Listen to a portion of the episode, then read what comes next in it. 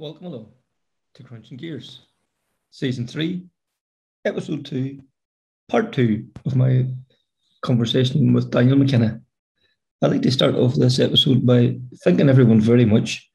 I'm overwhelmed by the number of downloads and views on our first part of the interview with Daniel. That's been mind blown. So, once again, thank you all very, very much. In this episode, Daniel and myself, we look back at his time in the British Rally Championship, competing in an R2 Fiesta, and then onto a DS3 R3 Citroen. There's some fascinating stories mixed in there. And then going on then to compete in the Junior World Rally Championship, also in the DS3. Um, his time in Monte Carlo. It's, it's a story that you just have to hear. And then after that, getting a bit fed up with rallying and sort of uh, moving away from competing, but going over then and working with M Sport. And there's some wonderful tales there to be told. And then as we start to wrap up the story, some exciting news. So if you like this episode, can you please like and share across all social media platforms? And if you could subscribe to the channel, it's gratefully appreciated. So sit back once again and enjoy. the proudest time and the a seat of a rally car because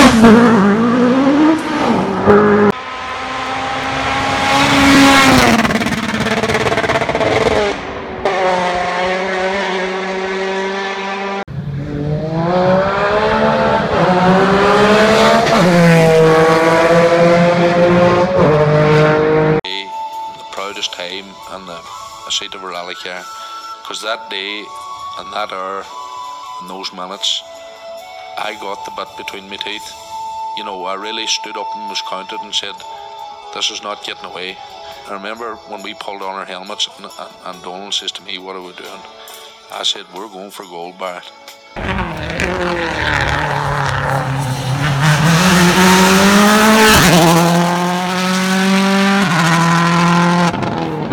the first thing was I had no navigator, so I contacted Arthur. But Arthur, I think, was at the time he was driving still.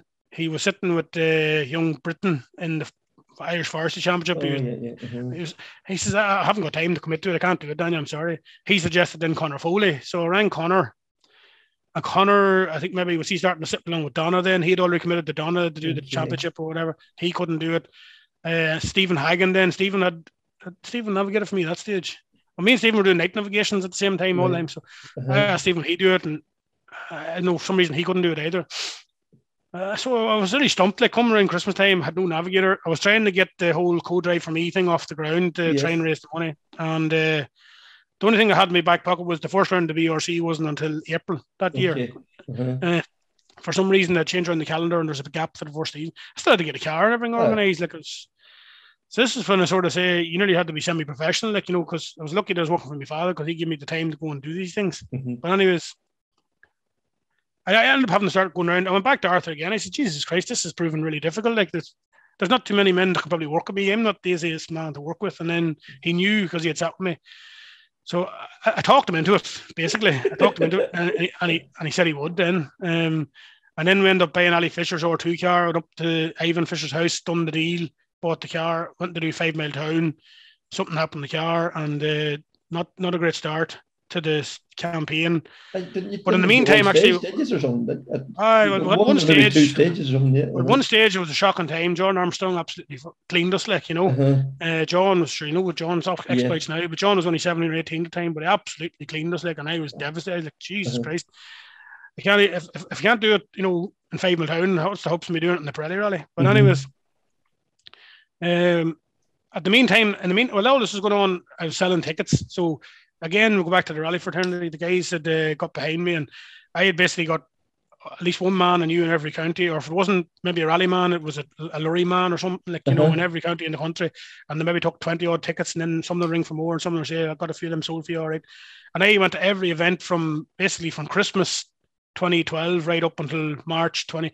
I done 16 weekends in a row, so I did Uh-huh. selling tickets, uh, whilst also trying to organise the whole thing myself, the logistics and everything else, and getting the car organised. So basically done a full strip and rebuild of the car and Mhm. got the car back to zero kilometre and Bobby was looking after a lot of it. And um, Uh, yeah, and then I still had to get me. Now I must tell you, there, I remember you were asking me about the story. Uh-huh. So even though, even though I was nominated for the Billy Coleman Award, this is the way my brain works. This uh, I'm a bit of an idiot, a bit of I don't know what's wrong with me.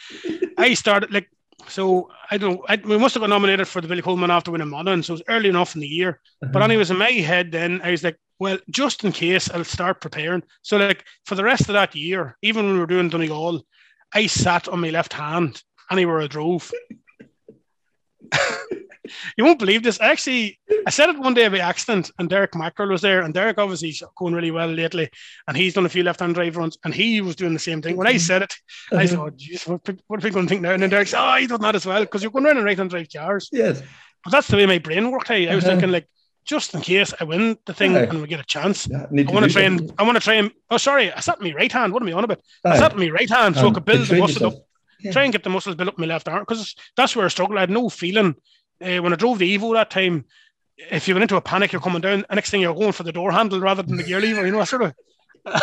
you're like trying to handbrake the door handle off. The, that's I swear to God. Like a few times you're like, oh geez, you have to think about it. Yes. So I was trying to get my left hand trained up to you know Uh-huh. to, to do to yeah. have the same feeling, to have Yes. the feeling because it's obviously going to be your predominant hand on the steering wheel. Yeah. So this was going on for six months before that. There, like even though I, did, I had more, or less, I suppose it's just a discounted dreamer. it. Yeah. Yeah, it's just a dreamer, like you know, just in case. So that goes on. And, it- and I said it one day, and Derek Derek Michael, thankfully, uh, had a similar had a similar experience. and was delighted because that's the way I suppose you have to think. You can't. Yes. Uh-huh. Not that I'm a total optimist, to be more of a realist, if slightly Aye, but, more of a. but still, you, you pessimist, know, but you have that thought going through your Mm. that process. Yeah. But Mhm. anyways, look at him. I'm aware time is rattling on here, but I done the uh, started in the BRC, and at the time I ended up buying the left-hand drive Focus off Barry Clark because I knew it was a good car, and uh, bought of him in Scotland, and I still wasn't 100 percent comfortable with the. Uh, with the with the left hand drive, so we done the Pirelli rally and we left north on the recce, and everything was going well, everything's going to plan. And then we weren't fast or anything by any stretch of imagination. Them Kielder stages over there, and, and uh, are they're hard, like they're, they're, they're- you need to be there a few times to get used to them. Like, and Mhm. we this is our first time, and they're very very fast and they're open, and there's no markers on the road, and and it's very dangerous. Like if you put if you're off the road by a foot, you're they call it killer killer for a reason. You're into the drain and you're into a bar roll and then you're out of it. Like it's Mhm. they're they're tough tough stages. So and it was steady, steady, slow and steady at the start, and then on the third stage, there's a rock that I had missed in the recce. Clipped it, burst the wheel instantly. Mm, can't remember if we stopped and changed, but it was a long stage anyways, and carried on to the end. Dropped out sort of out of contention. Then this is only on the it's two day rally, done the Friday, and then. But at that stage, then I was sort of starting to get a feel for it. I think we were sitting like top two times. Then your boy Steve Mhm. Rockland was there, and he was our main competition that year. And a couple of other guys, North Face Fiestas, and Chris Ingram, and a few of these guys were there, and Twingos and stuff. Oh, sorry, it was a Twingo actually, an R2 Twingo. We were using the Trelly Star driver shooter, not not a Swift. Anyways, anyways, that's? Yeah. and um, what was I saying there? Yeah, but the, the we came, we came. So me and Arthur couldn't figure out where I clipped the rock. We know when you go back into the service, it's tight enough Mhm. for time, and we're trying to find out where the, where I clipped this rock because it wasn't sure. And sure, you couldn't have done it any better. I must. I clipped the exact same rock in the exact same place. So two punctures on the same rock hey, in two different stages. Unbelievable. And you can imagine how it's fit to be tied. Yes. And I don't know, we are sitting fifth or something, anyways, overnight, and two punctures. The whole thing was a disaster. I said, This is some start to the whole thing.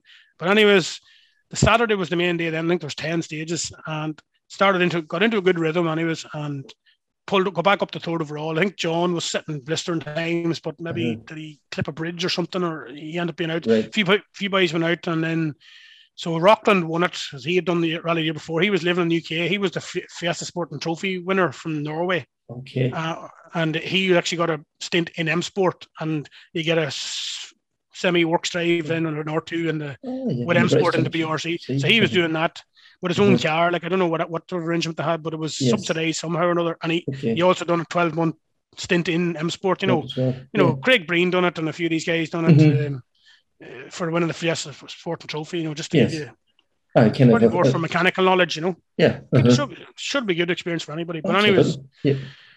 So then the next round then was what the Jim Clark and Travis was back on tarmac. So Mhm. I had never done the Jim Clark before. But anyways, good run anyways, yeah. So Rockland probably wasn't as comfortable on tarmac, but like we were racing the likes of John and a couple of them English guys were, were pretty pretty good, like they're pretty quick, you know. Um, Absolutely. You know, it was it wasn't it was tough competition. Like there's no doubt about it. Like you're, driving driving harder than everybody you had to drive. You know, And the six in the Escort door too. uh-huh. Yeah, and then getting your head around front wheel drive and everything else, and uh, you're just on the door handles. Like it was, Mhm. it was really, really tough going. Like, and uh, you know, it was, you had to take it so seriously, professional. At this stage, obviously, I had got into the fitness, lost a slap of weight, and Mhm. took it. You know, I knew what had to be done to be looked at. You know, because the probably star driver guys had told me, like, you know, this is what needs. You know, you'd, this, is, uh, this is the boxes you need to sort Yeah, they had yeah, they had- you know, you had five judges, like, you know, you had Phil Mhm. Mills and you had, uh, there was a Finnish guy over, uh, not Lassie Lampy. Lassie Lampy's the guy who does the, uh, he controls, you know, he not controls, but he's like the, was he the runs all the Finnish guys, drivers. uh, uh, yeah, yeah. Mhm. Like he's Rovanperä. I think, like, I think he had retired, but he come back out of retirement for Rovanperä. You can see why now. But anyways, it mightn't have been him, but some of his associates, you know, connected with Pirelli. He was one of the judges and all these guys. they could see they had the raw talent, but what they told me that day was it's just too raw right. and obviously fitness level. So got Mhm. fairly good constructive criticism and took it on board. Yes. So come back then. What I was thinking more refined, obviously Billy Coleman Awards, giving it a good goal. But the whole end goal was to get nominated for the shootout. If you get to the Mhm. shootout, then you have a chance. And anything else after that was a bonus. And then Yes. you had the Fiesta Sporting Trophy, there was money for that. And then if you won your class, you get X amount of tires. So everything was everything was sort of there was good incentives there for doing Mhm. all these things. Won the Jim Clark. What was next then? The Scottish Rally Mhm. again, Scottish Rally is a tough rally. Uh, it's like slate rock on it, and play, everyone was plagued with punctures. But anyways, we kept it steady. I think we had bent the back axle, the back axle in the car and stuff. Everyone had problems, but we won there. What was next after that? Ulster then, wasn't it? Was it Ulster? Yeah. Mhm. So the Ulster, we're having we issues with the car as well. The engine, that there's no um, I can't remember what it's called on the Ford engine, but it's like a VTEC system on their engines. Okay. Anyways, you know, where the, there's a wee the- cam lift. There's a Yeah. lifter on the cam. You know, EcoBoost, you is it? That kind of thing, is it? That, yeah, yeah. They call it something else, anyways. But yeah, that's Mm. what the engine's an EcoBoost engine. But anyways, there's something wrong. The, there's we um variable valve timing. Is that or something? There's somehow we Maybe. control unit anyway started giving Mhm. us bother. We are down on power the whole whole Friday before we diagnosed the problem, and we got them in. But John was John was way ahead. I think John was hitting the boys were in the DS3s that time. You know, Cave Mhm. and Price and Cronin were probably still doing it. And these guys. Um, and like you know, they were obviously in a different pace, but like John Armstrong was matching and beating some of these guys. Obviously, he Mhm. was local stages and what have you. But but anyways, John then put the car off the road or first or second stage on Sunday morning. We'd fought back up the second and then got ahead of Rockland because you know we just had the tarmac pace and stuff, and then Mhm. winning the winning the Jim Clark. So then we were back on the lead of the championship. And then what was next? Then you had the Trackrod. Then was it? Yeah, the Trackrod, the Manx, the, the Manx first, and then the Trackrod, the other way around. No, don't we didn't do the No. Manx that year. No, Manx I the think, year I think. I think, I, the Mm. Trackrod, then, I think, right. Yep, yep. the Trackrod, but we had done that in 2010. It was the same stages, so I had a good knowledge of it. Mm-hmm. So we're flying on the Trackrod, like uh, beat beat Rockland sort of fair and square, you know, at his own game because Mm-hmm. they were real fast stages, like where the Scandinavian drivers really suited their style. Yes. We actually beat them fair and square. So to me, at that point, I was thinking, have to be starting to show these guys, you know, that I'm not. It's not just luck that we're winning. We won four rounds on the bounce, and then we went to the Sunseeker then, and all we had to do was like finish. I don't know what it was in the top three or something. As long as Okay. or or, if, if if Rockland won and we finished fourth, we won the championship. Mhm. So you're winning the R2. There's the, the, the R2 British Championship, then you the Fiesta Sporting Trophy. Mhm. And obviously, we already had the nomination in the bag from the Jim Clark, I think. So Okay. well, a lot of the boxes were ticked at that stage. But, anyways, yeah, typical me. I went around with a nearly a full spares package in the back of the car, like with two dry shafts, cable tied in the car, and everything. You know, you wouldn't believe the amount of stuff in the car. Uh-huh. And we still managed to set some fastest times. Like, you know, that's what I remember some of the English guys came over and seen the amount of stuff we were carrying. And then uh, was you by Alex Perpotas, like, you know, and he's a good driver Uh-huh. and he was good. He was good crack. And you've Ingram, these guys standing Mhm. around, and then the same amount of spares we were taking, and we were after setting the fastest time. Like, and Ingram or Papadas just says, "You're only playing with a stand," you know, like a typical English accent. You're only Yes. playing with a stand. I, it's like, what do you mean?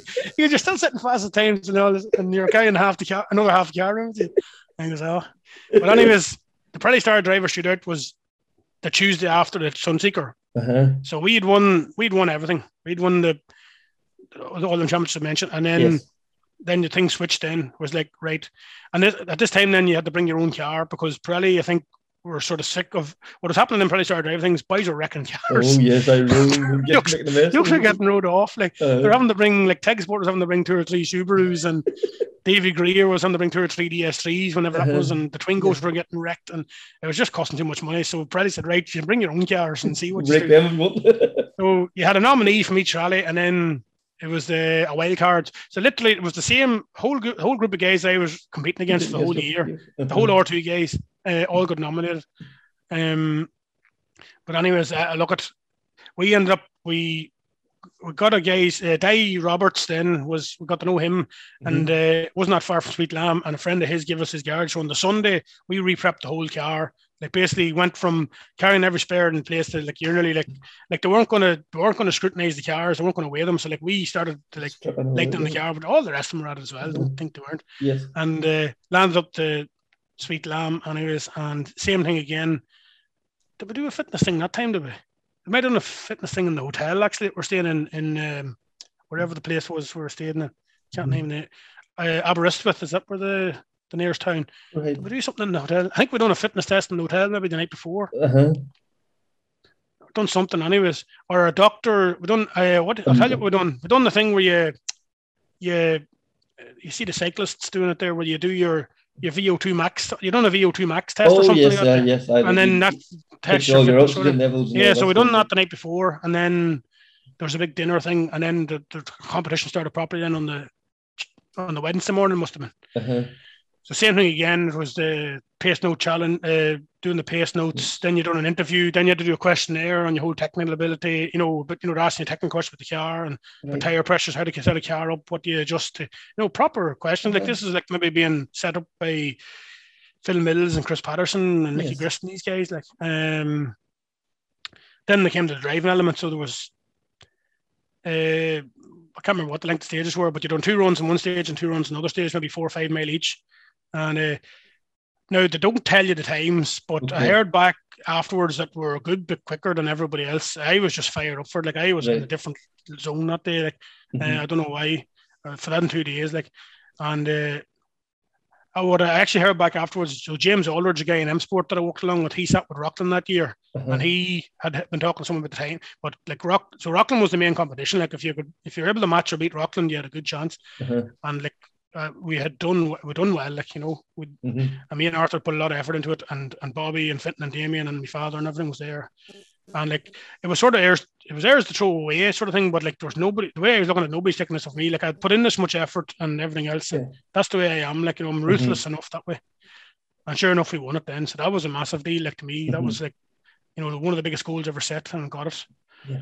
And with the Pirelli backing, like you know, you're talking Yes. about about was to grand. You know, This was talking two hundred grand going to to go be to take you to that level you Mhm. wanted to go to, didn't it? Yeah. So, Yeah. Well, on the stepping stone, like they say, Mhm. you had to set the five year plan. Like just doing the R2 championship for the, even in Motorsport Ireland, that, that's not really a career aspiration. Like, you know, I was saying like Mhm. R2, win the British Championship, then the DS3s. All, it was all, I had sort of mapped out. There was the whole thing sort of fell in place in the, Mhm. with the R2, R3, or Mhm. R5 system, you know. And, Yeah.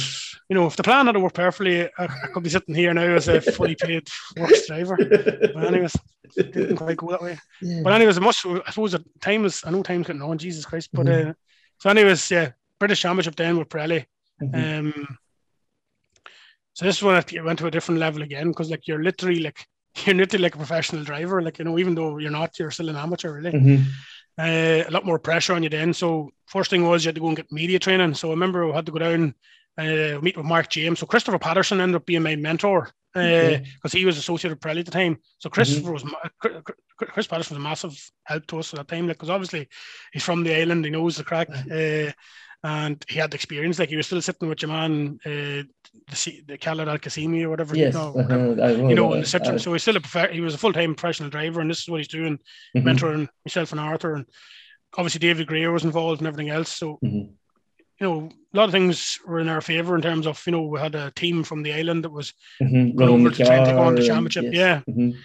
um, and I struck up a good relationship with Matthew Corby right from the off. Uh, even that whole year, 2013, he just liked the way we done our went about our business. They could come over as underdogs, Mhm. absolutely. You know, uh, not went absolutely, but you know, dominated that championship, and we're like the we won the like we were the standout sta- uh, standout winners from the shootout thing. Uh-huh. Like, and Yep. Mhm. we turned turned a lot of heads. Like you know, we're tick- ticking a lot of boxes. That stage, I, you know, I, was, I could talk. I was very intelligent. I knew mechanical side, and I could drive.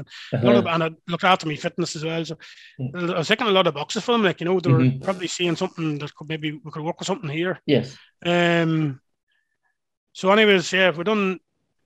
End up doing the deal with David going to the Circuit of Ireland, and but Matty Corby then also. Oh, I sorry, I should say one thing that always stands out. Went over to uh, Didcot, which is the over in the south of England somewhere where they make the Formula One tires. So Pirelli Oh, still uh-huh.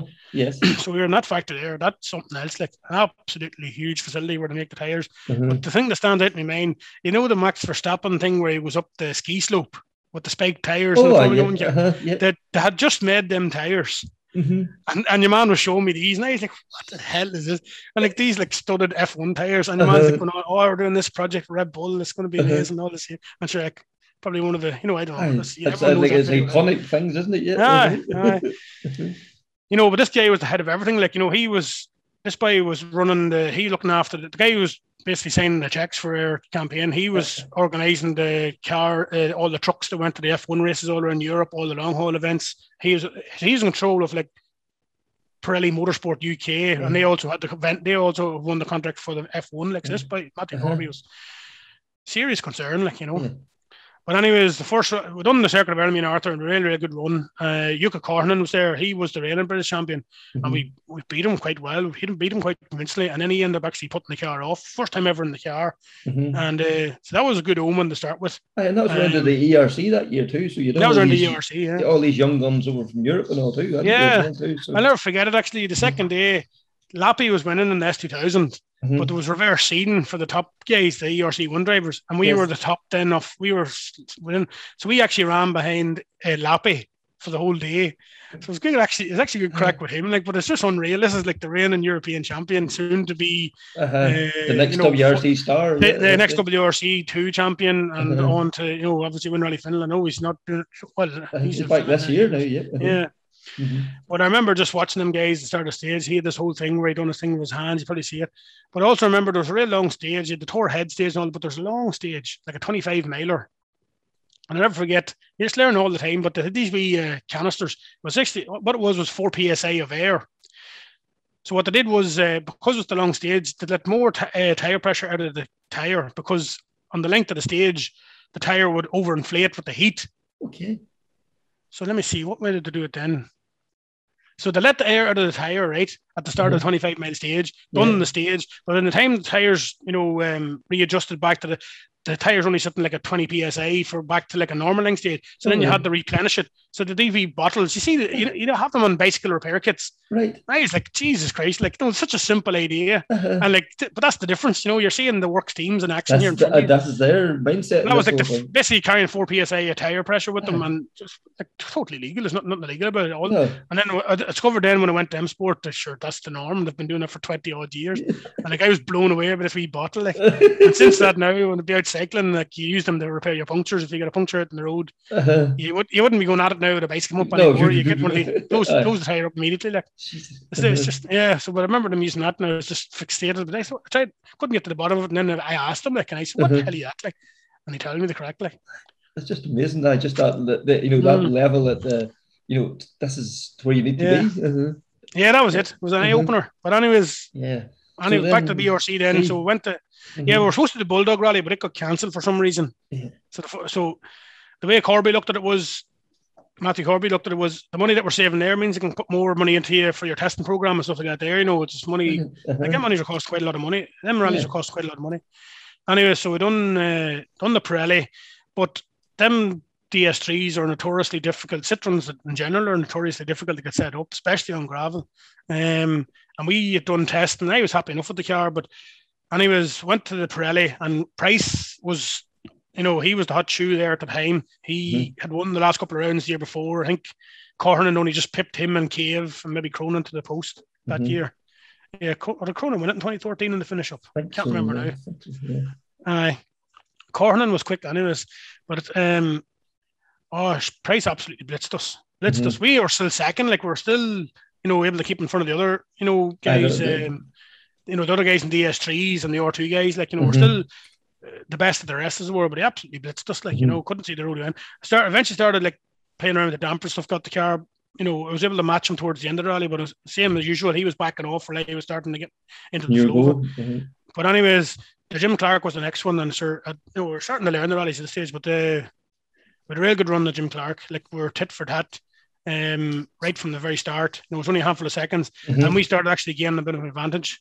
And uh, yeah, I know that Abbey St. Bathans stage, and you know the one through the crossroads, the big Oh yes. and all that. Uh-huh. Geez, like iconic stages, like um, Uh-huh. And like you know the, we were going that hard, like you're taking that, oh, we were taking all that stuff flat out, eh? flat, like you know over the big jump and through the crossroads. It was scary enough sort of stuff. And then you go over that next crest, you see some of the guys breaking before it, like but there's right, there's actually a right bit of distance. You know when you go through that cross, Uh-huh. It's I'd see always crest. skipped away from you see guys breaking and lifting that there, but you actually take that flat, Uh-huh. and there's 100 meters afterwards before you come to the left hander. But Mhm. anyways, taking that stuff flat, like and it was. It was like balls to the wall stuff, like you know, Yeah. and it was some feeling like because like the car was working unreal. You know, that was when me and Cairns realised that you know if you have one of these cars properly set up and you went to the lakes of Donegal over the course of a Donegal weekend, you know, it'd be a homologated car. There's no Mhm. reason why you couldn't. do That's another thing I must say. Like we done that, uh, we done the circuit that time, first time out in the car, and the milkman. Not that he, he still is flying, I'm sure. Uh-huh. He was flying the time. He had the class 13 car. Yeah. And over the course of the weekend, um, we end up, I think we're six, 18 seconds ahead of him, you know. And I was trying to gauge the pace, but like his pace at the time was like the top national car. He won the Mhm. national that day, and he, uh, you know, he was flying. Aye. And we were 18 seconds quicker than him over the weekend. Mhm. And I was thinking, like, where would that put, you know, and I don't know where we were overall, you know, was, but it was some some Yeah. result. Me and Cairns were sort of trying to judge where would you be in the next of Donegal Donegal. you know, Uh-huh. with attrition and everything else, you probably have a top five international finish in the DS3 if they're in the Uh-huh. right hands, you know. Yes.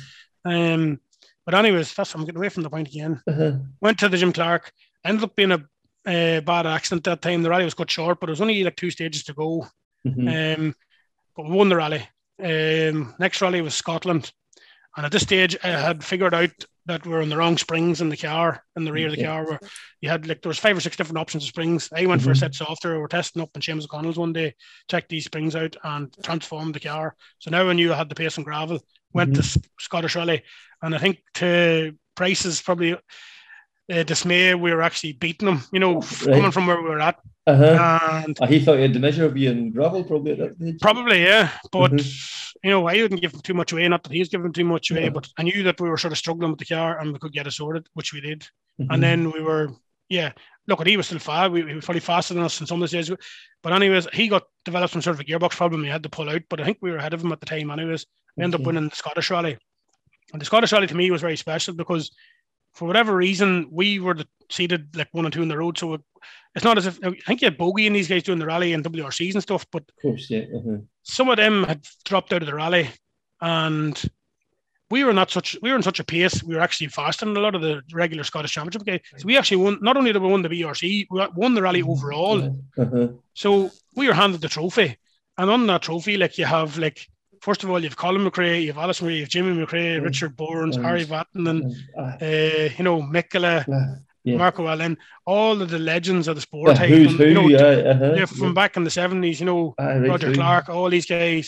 Mhm. And their names on that trophy now, like Yeah, Aye, know, it's unbelievable. Yeah, on that now. as well, 2014. Like Yeah. I know, I Mhm. did see the championship was a bit was a bit of a damp squib because there was only really the two of us racing. There was other guys there, but on, on, honestly, there was a two horse race, Mhm. and the R2 championship was sort of dwindled out, and they're running this R1 thing. And at the time, then the news came through that the that was going to be the last year of the two wheel drive format. They were going Okay. to change the Back R5. uh-huh. Yeah, and Mark Taylor and the people who were helping him out, their their tenure was finished, and the man Scunner Campbell, what do you call him, Ian Campbell, was taking Oh, over then. You know, yes. Mhm. So the whole thing sort of dwindled out a wee bit, but it didn't really matter to me in price because we knew that there was a British title on the line, Mhm. and it was it meant the same to us no matter. Once like, I, like as long as you have one person in the race, there's a competition. Like you know, That's it. It's, it's going to be a battle. Aye, if you have Yeah. somebody like that, it's honours So at stake at um, that stage, isn't it? So. mhm. so yeah. So the way it was working out, then there wasn't much between us. Went to the Ulster Rally then, and then uh, unfortunately there was that uh, we- lost Aye, Timmy at that rally. Yeah. Mhm. Yeah, uh, so geez, quite a lot of tragedy that year, unfor- unfortunately. Mhm. Yeah. So that rally was cut short, and I think at the time, I don't know what I don't know what was maybe a half points were given or something. Right. Yeah. But I think uh, we had a problem. There was only two stages. That was the third stage. Mhm. I think we were fast in the first stage. Price was fast in the second. I don't know. I think I don't know. I don't know what happened. I can't remember No, to be honest no, with you because that wasn't the most important thing at that time. No. But anyways, we were given half points. I ended up going in the, the Isle of Man rally, hmm which was a three day event. It started on the Thursday. Well, to me, it was a three day event. It started on Thursday afternoon, Then, all day Friday, all day Saturday. So what they did was they split it because they lost the Bulldog rally at the start of the year. They split it into a double header, mhm. and uh, the last round was double points. But whatever way the championship was, as long as we stayed. Um, if we, I can't remember what the, I can't remember the. I think I used to finish calculations. Behind. Yeah. It didn't. It didn't matter if he won. If you just were second. Yeah, so I I think, was, yeah, uh, if he if he won the second last round and we were second, well Uh-huh. then I think no, I think we're still down that Uh, close to the wire. aye, we would have to beat we would beat him in the last round. Yeah. But if we beat him on the second last round, and we, we could end up finishing, we could finish three places behind him and still win aye, the championship. Yeah, something. Yeah. So, anyways, we started out and Thursday night. So that year also, I done a deal with Matthew Corby of bringing out these new Pirelli Star tires, which a lot of the guys use now, but he was trying to develop them, and he asked us to do a few rallies in the Escort in Ireland to try and promote them. So we done. I think we done Midlands and we done Monaghan and we ended up doing the Manx National to try and learn the roads Yeah, over there a bit because we've never been on the Man. So that was a good event as well. And we done Donegal. Mhm. Again, leading the national in Donegal, but uh, think the sec- first stage on the Sunday morning was our, ourselves and Phillips again battling Yeah. back to the good old times. Uh-huh. And uh, I had the paddle shift in at the time, but the, I was downshifting on Glen from fifth down to fourth and uh, heavy braking. And the wheels are dragging. She broke a wee roll pin on the selector barrel. So it meant that the, the car could go into any gear, could even go into reverse. And if you go into reverse in a sequential box, you wreck everything. Yes. So couldn't chance it. Like uh, No. we eventually got the car into third gear, and he caught and passed us and crawled out. But like you couldn't risk a ten grand box, like you No. know. So Mhm. we ended up pulling out the rally, and with nothing, you know, he he was way and that stage he was he, Mhm. took, he was thirty seconds ahead of us. We were leading at that time, but he caught and passed us, and so he took 40, 50 seconds. So he, it was his to lose at that stage. So Mhm. ended up pulling out. Plus the Jim Clark was the following weekend, so we had other things to focus on. Aye. But anyways, so back to the story. Anyways, started out then. And, the, and, and them and them English and them English rallies are not English rallies, but the BRC they use these loop stages. You don't see them anywhere else. They do it in the Jim Clark and they do it in the Ma- Manx. Uh-huh. They done it in the It wouldn't be Ulster a- one year. uh, You merge again, don't you do Yeah, you merge. Yeah, wouldn't be a uh-huh. fan of them at all. No. Because all it takes is one guy to have a half spin and the whole thing's out of kilter. Like as long as Mhm. everyone runs to their time limit, it's fine. But anyways, and subsequently that happened. So we were fast in the first stage. I think he was fast in the second. The third stage then, I think was one of the R2 guys or something. They were doing their first lap. We were coming down their second lap. Now Pryce was held up as well, but the young boy, English boy Chris Wheeler, put the yoke on the hedge and blocked the stage. But you were able, we could get round them anyways. But there was a bit of controversy there on the on the Thursday night because I don't know Pryce had lost time, we had lost time, and there's all this sort of stuff going on. But anyways, Friday morning then we were back at it again. Thing there wasn't much in it, and there was a stage on the Thursday night, and we had beat him well on it. Actually, it was a long stage um, Mhm. in the dark, and we had took like ten seconds out of him. I don't know for whatever reason, and then it was it was going to be the third or fourth stage on the Friday. But anyways, there wasn't much between us, and then I got a puncture.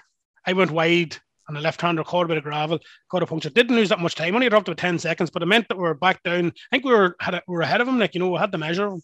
Yeah. And um, then the next stage was this one that we took the time out of him. And I was saying to Arthur, you know, if we can do the business now so that we don't have to race him the whole weekend, I said, if we beat him in this round for the second, I said, then it's ours to lose. I said, all we have to do is just cruise around. You know, we can keep ahead of the R2 guys, pick up the Mhm. points, win the championship. I said, we can do the business here now. I said, I, I said, we rattled him on this one last night. I said, we're going, I'm going to go for it in this one. I'm going to try and do the, the old Bertie. Fisher trick Uh-huh. trying to demoralize the opposition on the first stage, everything. But anyways, it totally backfired. Totally backfired on me. Going really well. Like it was probably one of those things where I was driving really, really well through the stage. But anyways, it's that same. You know the jumps that Vatanen wrecked the black escort on. Uh, Mhm. the double that double jump. we were coming in the opposite direction. You know, fa- fast corner, fifth or sixth gear, anyways, and and there's a lot of other tricky stuff. That's that same straight bit of the road rollers from McRae rolled the golf, remember the F2 golf coming the other Mhm. way, the kick jump, and Yeah. a lot of boys have wrecked along there. It's claimed a lot of victims, including myself. Mhm. anyways, over that crest, anyways, car got out of sequence and the back left wheel caught the grass and put me into a tank slapper. Tried to fight Uh-huh. as best I could and then clipped the bank. And instead of trying to slow the car down, I tried to go with the car and see what could I get her back and try and get her back in phase, but she just wouldn't come back. And then clipped the bank and started rolling down the road. And she actually slid on slid on the roof. She Uh-huh. actually wore the, she wore the roof skin down onto the roll, roll cage, the whole right. To, there's a line across the roof, roof skin.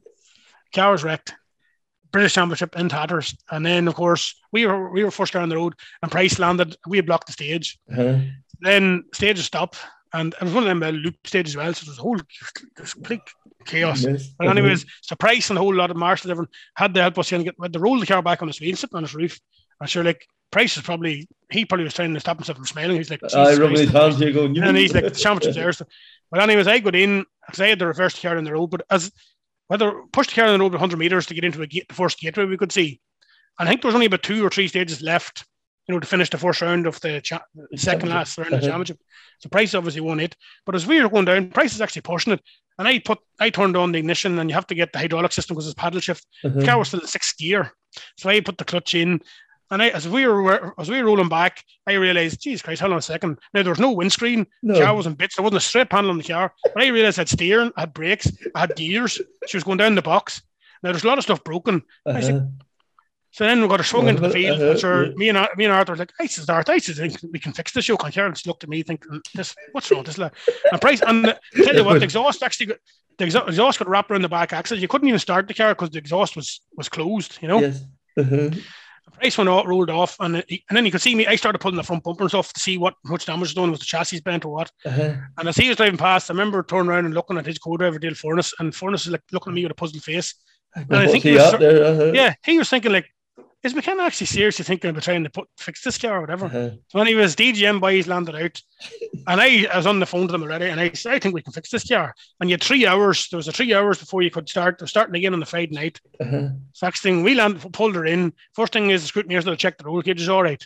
So Rob, Rob McDonald checked the car, and Uh-huh. although the, the the roll bar actually did get a wee bit of road rash on it, the, the Yes. main hoop. Rob says, "Look, there's not. That's only, only superficial. It's only superficial. So you know, I'm, I'm, I'm up enough for you to fix the car." Uh-huh. So then we tore into the car. Like I'm talking about, there was the four DGM guys. We had a right contingent of air lads over. There must have been 15 of us working. We were getting in the way of each other. And then I'd also got friendly with Paul McCann. When I was over at the Manx rally, Paul McCann, he was like, like in fairness to Davey and Raymond Moore, they had like spare everything. They spare Yeah. door, spare everything. So we were putting everything in the car. Like uh, Paul McCann was going down to the organized see if they spare door stickers and stuff like this year. And it was unreal. Like, and me and Arthur, like Arthur was, he, you know, Arthur's an engineer by trade as well. Like, and he was cutting and welding. And what the biggest problem I had was we had broke, we snapped the two front bolts in the, the front cross member. You know, it Right. obviously carries the whole engine and gearbox, and they had sheared off in the chassis leg. So basically, Marcus Dixon and Muche, David Much, basically had to spend the whole two and a half hour service trying to get these bolts out of the chassis. Because if we couldn't get that fixed, we were snookered. Like, no matter Whereas the rest of us else, were doing everything else, like you know. Mhm. Plus, we were going to night stages, so I had ripped the whole front of the car. So we basically had to make me and Arthur had to makeshift uh, lamp pod brackets out of like aluminium and screw them onto the front bumper and stuff. It was sto- so mad, like Yeah. somehow or another we done it. Like like we had to replace all the glass and everything. We we got the car fixed, got it back up, pa- and you had to the car up at a park firm at a certain time. Mhm. And we got in anyways, made it by the skin of our teeth, and we had half an hour then to try and like recuperate. Like so this time, just Mhm. I just had the, one of the biggest accidents of my life, and I was still in the, in the ch- chance of winning the British title here. But, Uh-huh. and the car wasn't right. Like, you know, we went into that first loop of stages, and the, but I don't even think we had time to track the car or anything. So she was handling like a pig. Like, so we went into the first stage, and sure, Pryce completely cleaned us. And then the second stage, it was just, I think it was more just mind over matter. Like, I just said, uh, like, I'm not going to let this, yeah. I'm not going to let this get away from me. And the second stage, then we end up having a middling time. Like, you know, I think we had the, the, the, interna- had the international guys, but the, the local national guys were out in WRC cars. They were faster than us, but we were faster. Uh, anyways, had a real cracking time, anyways, and beat Pryce fairly well. Now he was still in the lead, I think, because we had a bad stage in the first stage, but anyways, showed that it wasn't going to go away. And I don't know if the pressure got to him on the third stage. Then, if that same stage where Vatanen touches the bridge uh, and the Manta coming Oh, the opposite yeah. direction, Uh-huh. and it's real, real fast coming through that section. Then you're slowing down. You come to that town with the left and right, uh, the stagger cross road, you know, Mhm. and um, we not a town, it's a wee village. We just have There's a, chicane, there's a chicane before it, like, and there's a wee Mm-hmm. lay-by. And Pryce must have come in too hot, and he couldn't get her stopped. And he, he made an attempt to go to the bridge, but there's a big, massive curb on the outside of the lay-by, and he clobbered the rear left wheel off the curb Okay. and put the back left wheel in on. The, he got to the end of the stage, but he he was out of the rally. Right. He, he more or less out of the rally. Now he was able. that was the last stage to go back in the service, but the, he dropped the load of time. Was he had to crab the car out? We took like a minute out of him. You know, we were on his bumper, come over. The back left wheel is under, so he was able to stay in the rally. I think, or he might have had the Uh-huh. super rally, but that stage, like Jesus Christ, with a full day's rallying to do, and it was their championship to lose. So Uh-huh. So somehow, me seven hours, kept it together. Like you know, Arthur was in out all the fuel calculations. He's adding twenty liters on just in case. you know, we're carrying two spare wheels. We're carrying a load of spares. I Yes. didn't switch the car off the whole day in case it wouldn't start. Start again, So like you know, uh-huh. you're sitting. So we were sitting in all the crows. I left the car running. You know, just in case. Yes. Start uh, of the stage. You know, you got the stage is delayed like maybe Aye. fifteen minutes. I had the just car running the whole time. uh-huh. I, I just sat. I didn't probably wasn't good for the turbo, but I didn't care. Okay. I just because I wasn't driving. We were not just driving around like, and um, yeah, we done it. Won the British Championship. There you are. And even even once again danced on the roof. Yeah, yeah. The usual story. yeah. So the crack was 19 Isle of Man, so we had a good celebration that night. Aye. And uh, yeah, Imagine, yeah. everybody was up on the roof. It Didn't matter. That says the roof was already was gone, Yeah. So there we were. I think uh, the third uh, third ever Irish British champion, like you know, Uh-huh. Billy Coleman, Mhm. Cronin had won it a few Mhm. times, and then ourselves. Yeah. I think Mhm. Arthur. Well, there's a there's a few Irish. Irish it anyways. Uh-huh. Yeah, Mm. oh, like, and as you say, you're naming that trophy again. Mm. You know, if you look at the list of names, you know, had been on that trophy, it's a real That's roll of honour too, isn't it? You know, so, but this then only led you to you had to go on to the next level, really. Then at that stage, Well, this is where we're in a conundrum then because like we had a really good year, got as much out of it as we could. Like I remember Art McCarrick and a few of these guys ended up helping us out in 2015, and they said even when it came to us with the Billy Coleman, like you know, he always I don't think there's any other person, certainly in Irish motorsport, that would have got as much out of what they had as me. Like uh-huh. you know, whatever it was, like if there uh was a one more percent to get out of it, I got it. You know, it's I don't know, uh, but that's the way he thought of it. Anyway, I didn't think of it like that, but when he put it to me, you know, like Art McCarrick said that I was probably the best value for money that Motorsport Ireland ever had. Like, with you know, fifty grand won them, uh, you know, a Pirelli Star driver shootout and a British title. You know, Uh-huh. and we hadn't two pennies to rub together. If you know what I mean, like yes, not uh-huh. trying to take away from anybody. You know, No, sure, no, other guys won the Billy Coleman and of course they did. Yeah. Keith Cronin's won multiple championships and everything else. But Uh-huh. I don't know. I suppose just from the from the point of view that we were at, where I was having the ground selling tickets for 16 weekends in a row, which Yeah. wasn't easy. Uh-huh. Um, you know, and raising like, and the motorsport fraternity, like we raised 33 grand, like you know, and then obviously sponsors came on board and stuff. course, But uh-huh. in 2014, we were in the conundrum, like we're we're stuck in stalemate. We're the British Rally Mhm. champions, but we hadn't the money to do anything with our fives ourselves. Uh-huh. And the next natural progression, then, which was part of my plan, was to go to the JWRC, like you know, for Uh-huh. 2015. But Yes. the money that was involved was crazy, like. Telephone But anyways- at that stage, yeah, really. Yeah, it's, it's, mental. Like you wouldn't believe it. Mhm. If I start going through the figures now, you wouldn't believe it. But anyways, we sat down and had a meeting in December. So we done this homecoming. We actually had a civic reception in Monaghan Town where the Monaghan Yeah. County Council actually funded this civic reception. Oh, A lot of people came from all over the country. Like you know, to me and Arthur's, you know, uh, sort of very yeah. humble. Yeah, we were very humbled by it. But Yeah. The one thing that happened that night was we're sitting beside one of the local councillors, and he could see what was happening. And obviously, there was a buzz. It was all over the radio, and there was no, oh, there's a lot of talk on it in local. Mhm. And he was, and at the same time, Monaghan County Council were trying to do this new tourism thing. And there was a thing with the RSA happening, the safe drivers, always are winners, and all this stuff. So you seen them that started doing these things. Mhm. And he was this guy started thinking about Pork McNally was his name, Councillor McNally, and he started thinking, geez, you know, maybe something. What he was asking me what happens now, and at this point, I was like, nothing. I says, unfortunately, with where Aline is, nothing's going to happen. I says, that's the end of the road for me, and he couldn't Mhm. understand this. Like, he ended up having a meeting with me afterwards, and he says, I've had a meeting with the other councillors, and we think we might be able to do something for you. Like, you know, I didn't know what we were talking about, but anyways. And then with a meeting, so transpired they were interested in funding us to do something. Like there weren't- it wasn't astronomical, astronomical money, but it was a lot of Uh-huh. money. Don't get Yeah. me wrong. And um, and the caveat was I had to go to a lot of these civic functions with the car, go to school events, do these Yeah. talks. I ended up now that I we started now and uh, Stephen Wright and and uh, Shane McGuire, a couple of local young Irish uh, Mhm. modern drivers got involved, going down to the secondary schools every year to the transition year students.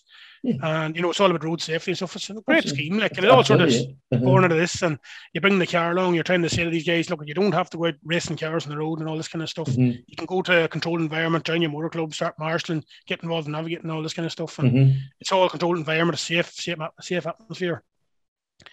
It's a great initiative, anyways. Yes. So they, this guy had seen this sort of thing, and then we had a meeting with a couple of our sponsors and stuff, and then we got a, a team together. So at this time, Pirelli was gone. Um, you know, the Pirelli Fountain. Obviously, you had to run Michelin, so I had rang Matthew Corby. He says, "Is anything you do for me?" He says, "What can I do for you?" He says, "You have to run Michelin." He's like, I know, but you're." Fortunately, he says, "Look, at it if there's anything I can help with, I will." But you know, my hands are tied here, so that was mm-hmm. grand. And uh, yeah, so end of this, we sat down. There was a team of us. You know, uh, the list is too long now. I can start naming names. I'm conscious of the time because this is probably going way over time. Sorry, Kevin, but um, but anyways, it's um, we sat down and what we said was, we'd rather regret trying something than regret not trying at all. Mm-hmm. Even though it was a complete wing on a prayer job, we decided, mm-hmm. my family, me now wife Ashleen, mm-hmm. with Andrew back on the fray that time, Andrew come back from Australia. Uh, Andrew was mad to go at it. Um, and we had got a couple of local businessmen to sort of fund me buying a car. Not mm-hmm. local businessmen. There was I can name some of these guys. There was Martin Brady, there was Barry McKenna, but also then you know uh, Ian Gunning from Gusclad oh, and Kieran yeah. Phelan. Kieran mm-hmm. Phelan, you know, from automation technology, you know, FAC or whatever way uh-huh, you yeah. Mm-hmm. These guys, you know, the likes of Conor McCrossan up in KES and yeah. Duffy and Kevin Glynn, Silver, you know, that uh, uh, Silver um, Silver Hill, or oh, not Silver Hill Development, Silver uh, Strand, Silver Strand Developments. You know, they had the R5s and uh-huh, stuff. Yeah. Case. Mm-hmm. And then you had uh, McElvaney Motors, uh, you know, Maguire, Kevin Barrett, Eamon Boland. A lot of these guys got behind me. Mm-hmm. Uh, Aidan Hart, Hart Pete Monaghan. You know, and I couldn't believe it. Like these guys are willing to take a chance on me. You know, to, to, to uh, if you're like from boys maybe setting you, sponsoring you maybe two tires or a set of tires at a rally or. 500 or 1,000. These boys are putting in big bucks like in yes. comparison because that's what it took. So anyways, the whole thing started to come together. They obviously the, the dates released, and Monte Carlo was the first one on the list, and then there was a massive gap. So you had 7 mm-hmm. events. I think you picked you had to enter six events, and okay. there's your best five scores out of 6 mm-hmm. Using the Citroen DS3, I was a max. Mm-hmm. the, had the max kit on the car everyone was in the same thing. So obviously, and then also I was getting backing from Citroen. So being so for if you if you had won your sort of national championship, I was the BRC representative. Yes. Citroen funded it. So like the entry fees were covered. Like the entry oh. fees, like for JWRC rounds, like four grand. This yeah. is the money you're talking about. Uh-huh. You know, it's silly. Uh, the fuel, you had to use the same fuel as the WRC cars used. That was seven euro fifty a liter. Like, you know, Mad stuff. Like, you, you no choice. It was all, yeah, no, it was all yeah. monopolized. You couldn't uh-huh. do it. It was all controlled. Like it was just mad. Uh, you couldn't even buy your own. And, you couldn't even buy the Michelin tire. You had to buy the Michelin tire through Michelin directly in France because it was all barcoded so to eliminate cheating and stuff. Yes, it was it was extortion. It was uh-huh. extortion stuff. But anyways, yeah. Uh-huh. So, so oh. the only man we could think of was uh, Damien Connolly done mm-hmm. uh, Monte Carlo with uh, Aka Mornbull's son in 05 with the M Sport. Yeah and he had done it, and he was obviously we knew him. So we got Damien Conley on board, and then Gary McElhinney and Damien used to compete together in navigations. Mm-hmm. So he needed a driver, so we needed a national crew. And then Damien, I was sitting with Robert Barrable, who got involved with uh, CA1 Sport, which is Martin Wilkin, uh, Martin Wilkinson. Yeah. yeah. Mm-hmm. And Martin obviously used to be Colin McRae's number one mechanic in, and other drivers' number one mechanics in, uh-huh. in M Sport before he went out on his own been to been to Monte Carlo multiple times, knew how it worked, knew about the studded tires. So Damien says, like, no disrespect to anybody, to any of your own team or or Davy Greer or any, but none of these, no one had done Monte Carlo. Not, Monte Carlo's never rounded the championship. Uh-huh. Damien was 100 percent right. You need someone that's experienced. You can't be going. But the way we looked at it was nobody is experienced there. So we have as much a chance, apart from the local French drivers, we have as good a chance out there as anybody. Because if you go to Portugal and Finland and Sardinia and all these uh, other ones, done them rounds multiple yeah. times. So I was like, if we go there and get a good result, then there was a massive gap. We didn't have to do. I don't know what we could do Portugal, and the way you gapped it out, you know, you could gap nearly, two or three months in between each event and gather okay. up the money as you yes. went. That's the, what the whole so the whole thing was planned out into December, the whole, uh-huh. the whole year, providing everything went well. It's the same thing again. Uh-huh. But anyways, it was uh, like a wing and a prayer job. Anyways, bought a car at Davy Greer, had to buy the Max kit out of France. Bobby built the car again, fine job done with the car. Mm-hmm. Done a bit of testing, everything seemed to grant. Then sent the car over to Martin Wilkinson. All this Raymond Moore then got involved as well. So Raymond supported us at the same time. Pryce was doing the championship, so mm-hmm. Raymond had done a deal with us. So Adrian McElhinney had given us his, his big motorsport trailer to take with us, sponsored yes. it to us for the year. And Raymond basically packed out. So he was instead of us having to be me and Pryce being out the price the spares, Raymond went to the rally and De- Dean Rafferty ended up, he won the Billy Coleman Award. He ended up doing a few rallies. So, uh-huh. so Raymond was really running the spares for three cars. So rather than us being out the money of stocking the trucks ourselves, Raymond agreed to come out, run out of the back of our lorry. Yes, yes, He, he ran out of the back of our lorry.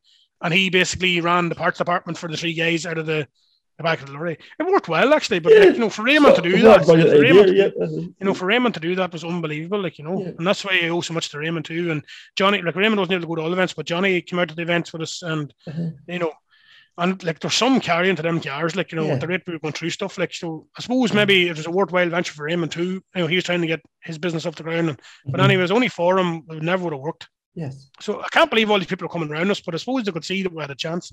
Mm-hmm. And he was landed to Monte Carlo. Now we didn't have Raymond on board this time, but Raymond sent us with spares. But unfortunately, the money was that tight with no spare gearbox, with no spare damp. You know, we were going out, right. and it was very much hope for the best sort of thing. Mm-hmm. So the first thing was we got Eamon Boland involved as well. So f- fly into Nice, said they did the sign on in Nice, which is down in, sorry, yeah, flew into Nice and you drive to Monaco uh-huh. and do the sign on like on the main straight, you know, the Formula One races, like oh, in, yes. in uh-huh. the in the Royal in the Automobile Club, the Monaco, you know, yes. sign uh-huh. on in there.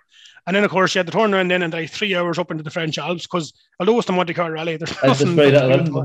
Mm-hmm. So, like, what we didn't realize at the time was you can't pick up a rented car in Nice with studded tires because you're in the south of France where it's the sun shining. You're on the you're on the French southern French Riviera. Yes. So we were driving up in a in a rented uh, Hertz Eamon Boland car and no studded tires into the French Alps. Like 2 mm-hmm. rented cars, one for us and one for Damien and Gary. And we didn't get too far into the recce, into the recce. Sure, next thing we're slid into a drain for, onto the first bit of snow in the recce. And she couldn't get up. There's snow mm-hmm. tires, but they weren't studded. Into the first drain, ended up uh, Derek Brannigan and Weavy ended up pulling. No, they were doing the gravel notes for Meeke. Uh-huh. They ended up pulling us out. They were in this. I don't know what it was an Evo nine. Uh-huh. I tell you how bad it was. You couldn't even stand up on it.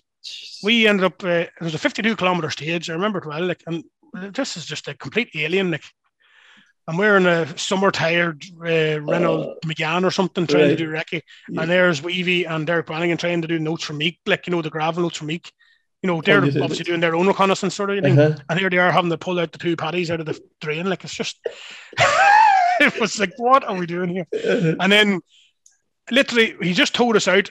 Derek uh Weavy had moved on about hundred meters and like uh-huh. I couldn't even get going. next thing the car no traction at all. Next thing straight into the drain again. I had to reverse back down. And then he basically had the Norse out at the end of the stage. And this stage we were on the phone. So so Gary McElhinney and Damien had to drive down to some garage, ended up getting two I don't know how they done it. Like typical Irishman, got two steel rims that would fit around on McGann, bought two studded tires first. It's like something you'd see in uh, you know, Nick Navigation or Chase or something. Yeah. And anyways, and got them bolted on and we got around the recce, like, but sure, it was the recce was Monday, all day Monday, all day Tuesday. And then you finish the last, I think you're on the last stage on the Wednesday morning. Mm-hmm. And then you're on the shakedown Wednesday night. Yeah, you done the shakedown Wednesday night. This is up in Gap, like. Uh-huh. At this stage, so Martin Wilson landed the car, got through scrutineer, and so we wouldn't have had a clue how to do any of that stuff, you know, only for yeah. Martin, like, you know, we wouldn't know how to put a car. So the car wasn't really, it was ready for like international race, but it wasn't ready for like a WRC race. Mm-hmm. Like we uh-huh. didn't even realize that there was trackers and everything involved. He knew that all that be set. all that set up. Uh-huh. And uh, we learned it all for ourselves, anyways. But so, anyways, went and done the shakedown on Wednesday night, and it was wet. It wasn't snowy, it was wet.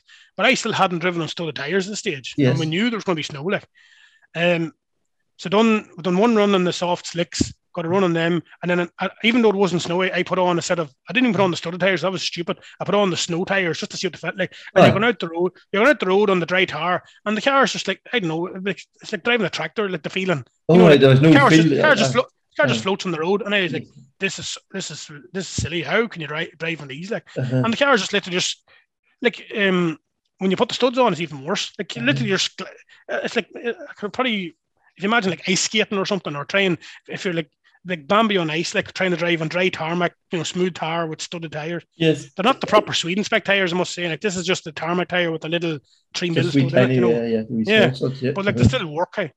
So this stage then we done three runs and shakedown was all you're allowed, and anyways, yeah.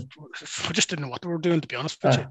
Anyways, you had to then go drive back down on the Thursday morning, drive the whole way back down to Monaco, do the ceremonial start, and drive back out of Monaco to three hours back up the road.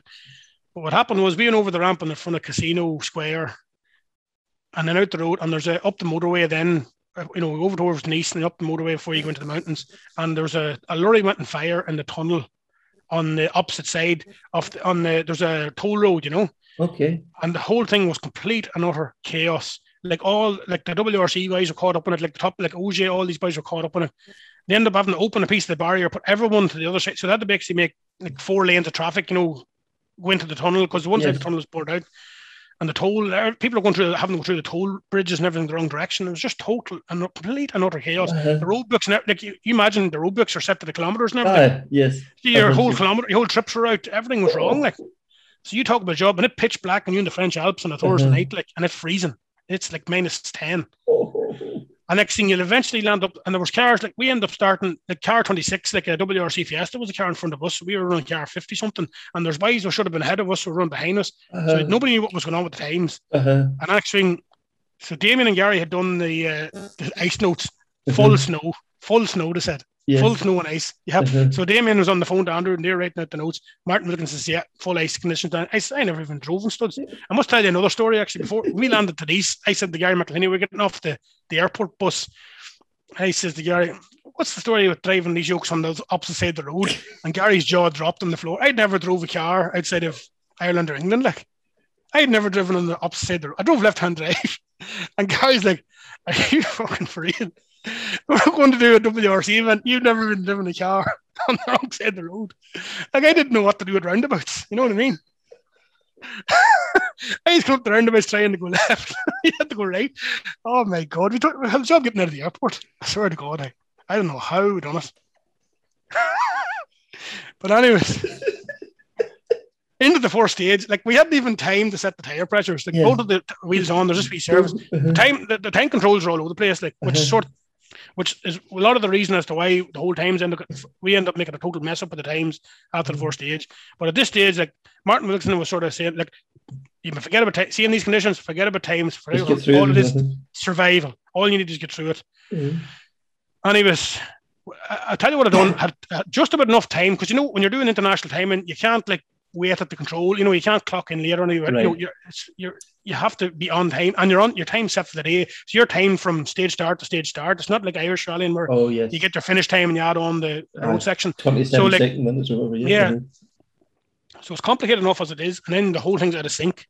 So, anyways, I got time to do tire pressure in front, so we are going with the, uh, the front tire pressure set. There's only about three three miles from where we put the wheels on, so there weren't, but no, but like there was like 40 psi in them, but I dropped them down to 20. And the rears who went, I didn't have time to do the rears. Andrew said, we have to go, we have to go up to the start of the stage, set off in snow and ice. It's, it's that stage actually. Loeb was doing it that year. Uh, 2015, and he set the fastest time. Remember, he came down the stage and he was saying, "Oh, completely stopped, waste of time." Mhm. Never. And then turned out he was like 20 something seconds quicker than OJ, and he's Uh-huh. like, "Oh, no." and, and there's life in the old dog yet sort of thing. If Yes. you watch that in car, that's what we had to drive in. You should watch it. Like it's just Uh-huh. you wouldn't believe it. Like. But anyways, set off anyways, and sure. This is my first time ever driving on studded tires, by the way. And uh, I don't know. Would, lucky enough with it, with the good notes, like with the Uh-huh. note system fairly well down, and the notes are perfect. And Andrew was on the ball. He, everything was. Damien knew what he's doing, you see, and Yes. Andrew and him were working really well, and everything was hundred percent. They had this, they had a system like you know where the color depends, and Andrew would say red, red, yellow, or whatever, different colored, and it Yes. once I heard red, yeah, come off. But anyways, what I realized was once you touched the throttle, especially that max engine, you know, the car was just washing out. You know, you couldn't, you had no traction, no steer, no nothing. Like it was just even with the studs. I was like, so this just is not working. Came to the first hairpin and you just couldn't because like with them with the la- anti lag coming on, you see the car just spin up the wheels and you just Oh, no yeah. control of it. Uh-huh. So I just said, this isn't working. I just turned off. I just put the car back in the road mode. I said, Okay. this is waste time. Yeah. And it was probably the best thing I ever done. Like, next thing we started catching cars. We were just driving up the road, like you're you only have your no boating in cars, you only have like forty percent throttle, like but you're Okay. that was even too much. Yeah. Uh-huh. And we were driving, like I don't know how why it came to me to do this, like, but we started coming up behind another JWRC, like we caught and passed the WRC Fiesta. He was sliding, he was up the road and up the bank and ha- baiting her off the barriers started catching and passing some of the French boys. Boy Yohan Rossel was doing it, and Quentin Gilbert. These boys coming up the hairpins. I could see like, there's crowds everywhere. Like it's just Uh-huh. the place and to the hairpins is like daylight. And I could see these boys like just sitting spinning, and we're just going up past them. Like you know, must have caught and passed five or six cars. Like and we didn't know. So it just reminded me of an night navigation. To be honest with you, going up like going up a field in a night navigation, pure chaos. And next thing came to this series of hairpins at the end of the stage. And of course, I was getting a wee bit over exuberant on the handbrake, trying to carry as much speed as I could. And the back end was uh-huh. going away. Ended up getting into a half spin and jammed the car between a cliff face and a, a barrier. I had to uh-huh. do like forward and back, forward and back three or four Yes. times. Lost about 15 seconds, I'd say. A lot of uh-huh. people don't know that actually. Come out to the end of the stage, got the time anyways, and sure straight away, like Andrew said, right, need to go, need to Go, go. go. Uh-huh. next thing you're meeting, you have to meet Damien and Gary then to give you the, the gravel Next note, the ice notes for the next one. And then I had said that Martin Wilson was at the end of the stage in fairn- fairness to him, and I said I didn't get doing the tire pressure. We done the tire pressure then. I said, Do we need to switch them or not? He goes, No, he, looked at the studs, they're all there, hundred percent. Next stage is the same conditions. We didn't check times. You didn't have time. We didn't Yeah. know what was going Plus, you come to the end of them stages, they write all the times on the board, you see, but you're even the WRC guys are all out of sequence. You know, Oh, like, aye. so like uh, Latvala- like three, yeah. Latvala wasn't even running that far in front of us in the stage it turned out, you know, that sort of way, because they, they, got, they got delayed different times. It was just madness. Like, so you couldn't even tell where you were anyway. Aye. And he was done the second stage. Was there two stages that night? And then, oh, so I landed up the start of the next stage, anyways. And next thing, Andrew had done the time card up and de- checked everything with Damien.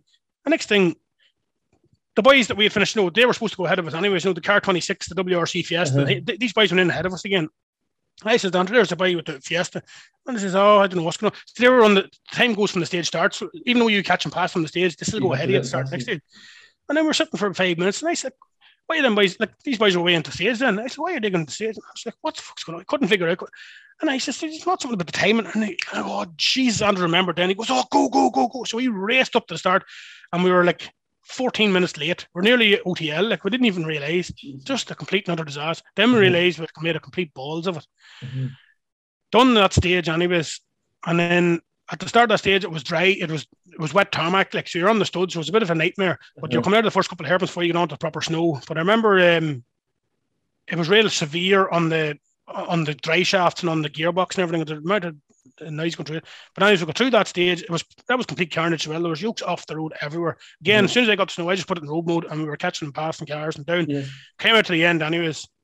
And this stage, we knew we'd made a boo boo with the times, but we had no idea how much penalty. And there was just two stages, and back in the gap that night. The next thing, I think Andrew pulled out the phone, checked the results, and then he realised that we'd set the fastest time in JWRC, like by, I don't know how much faster we were. And we had a 15 second spin. Yeah. It turned out if it, if it hadn't had the spin, I think we would have been in the top 15. Hey, like Jeez. Breen was only a couple of seconds ahead of us, and he was in the Uh, R5 five. 208. Like, Uh-huh. and uh, oh man, I was absolutely devastated because I just Yeah. thought this like we we're nowhere, you know. Uh-huh. And then it turned out, even with the problems we're having, we're still second fastest on the second stage. Uh-huh. So without the time penalty, we would have been leading the JWRC after the first. two chases. And then the, the realization hit us then as to how much time penalty. So we we're carrying two minutes and forty seconds. The time penalties in the Okay. next day. Uh-huh. But sure, the car was fine. Like sure, we were basically on two stages in road mode. So the car Aye. but I did I did notice that the the gearbox and the dry shafts on the dry tarmac were taking a severe hammering, like you know. Uh-huh. And then on the on the first stage on the Friday morning, same thing again. We sort of had to figure out what was going on. Andrew knew what was going on at the time, and but I was like a bull, like, like you know, you can imagine the amount of effort put in. Like, and didn't speak that night. Like, I I was not very good now with him, to be honest. But Yeah. anyways, got through it. Andrew says, like, if we, he says, I don't know what's going on. He says, well, we've obviously got the knack for this, and a lot of the stage is going to be snow ice. He says, if we carry on the way we're going here at the time and two make no minutes mistakes. Yeah. we can, we can pull it back, like, and the bike's going to drop out. So Ice is right.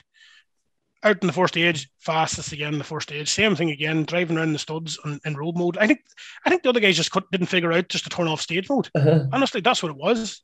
They're, they're, they were fighting with the car constantly, and we were just driving like, like a road car. Uh-huh. That's what it was, hey. And it's just simple common sense. be honest. Uh-huh. Well, you thought That's it the thing with common sense. Yeah. Aye. And then it was um what was I going to say then? Yeah, but Yeah. there was a section then too. I went from first gear to second gear out of a out of a hairpin, snow and ice, and there was a patch of uh, tarmac. And as I went to pull from, you're short shifting all the time to try and get the torque of the engine to get away Yes. out of the slow, slow corner. Mhm. But anyways, uh, the wheels were spinning up against here, and I distinctly remembered just as I pulled second gear on the paddle, hit a, the wheels hit a patch of wet tar, and the and the gripped just as I was pulling the gear, and she went dog to dog in second gear, and she damaged the box. And I said, Andrew, I says, Matt, they're doing something to the box. And like I'd done a full season in them cars, and never one ounce of Oh. trouble with them. Uh-huh. And three, and three of my gearbox are like bulletproof. But anyways, and we got to the end of the stage, and everyone was fine. We were still fast time. The Gar- I, I just said I made a comment to him, anyways. And then we got to the stage, Gary and Damon were giving Andrew notes, and Damon Gary was asking me, "Well, what do you think?" Uh, he says you're the fastest in there again. Like he said, Gary just couldn't believe this. Like you know, he's like, he didn't even, he never drove on the opposite of the road on Monday morning, and now you're here you are. uh, or Sunday morning, and now we're here, you know, setting up WRC, JWRC times. Like. And like, we I think we're seven. So in one stage we'll jump to fifth, and then but then the next stage, then the gearbox started giving trouble. we lost fifth gear or something. Right. And I knew, I told Gary at the thing, I says, I think I done harm to the box. And I knew we didn't have a spare.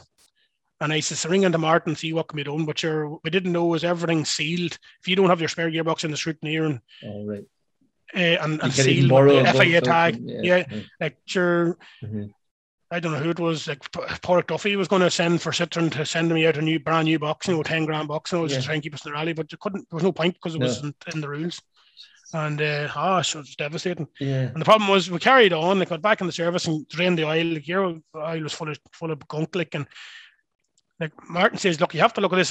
The way we were looking at it was we were actually still able to set Midland times. You know, and I was Uh-huh. thinking if we can get to the end and get even in the anywhere in the top ten, you're getting points, like you know, and Mhm. we'll come away with something. That's the way I was looking at it. The Uh-huh. whole thing's lost, but try and keep the car on the road. Just drive around the road more. Like we were literally going around. Uh, the road sections in six gear, like around, and try- like I was we were looking at the windows when we come in the junction, so that we wouldn't have to stop Have the to momentum. stop, just just, keep removing. just to yeah. stop the gear change. Like, you know, this is the way your brain starts to work. You're in survival mode. Mhm. But anyways, got to the Friday night and I think we were still six in the JWRC. There's still people behind us. Even Aye. we'd lost fourth gear then, so we'd first, second, third, and sixth. So we lost fourth and fifth. So we were doing Monte Carlo with four gears. And anyways, Martin says, Daniel, the problem you have here is you're in the French Alps. If uh, a bit of the gear breaks and locks up the whole gearbox, he says, and you slide off and you lose control of the car and you slide off, he says, you're you're dead man. It's not safe. the- yeah, down the Alps, Yeah, so- you know, you, you're, you're out of control of the car. He says the wheels just lock up dead. You know, he says this is what you're feeling. So the big, and then you know we're no like we're going backwards and it was just devastating. We had to pull out of the rally, and we went, went to the COC and everything. We had a meeting with the COC to see is there anything we could do to bend the rules or anything else. We take a time penalty just to keep us in the rally or whatever. And he said he couldn't. Like you, can't. It's black and white. So that was it. Had to pack up and go home. eh. Disaster. But like we're still Oh, some yeah. experience Oh, and the set fast times. Like yeah. Probably go down in folklore that we're setting fast time. But anyways. Yeah. uh-huh. I think. But we've done we had done enough to prove to people to give us a chance, and yes, end up going there to Portugal. Yep, yeah. uh-huh, yep. Portugal started out well, but uh, um, again got caught up behind slower cars in front of us, and uh, they were having bother. We were actually having a good run, and I'd Mhm. seen how rough the stages were getting, and I, same thing. This is common sense because the cars got to stick it. Like a Mhm. lot of these young lads, you see, they probably don't have like I was. They don't have the mechanical. I was like 28 at this stage, so I had a bit more nonce. Like a lot, a lot of these lads were.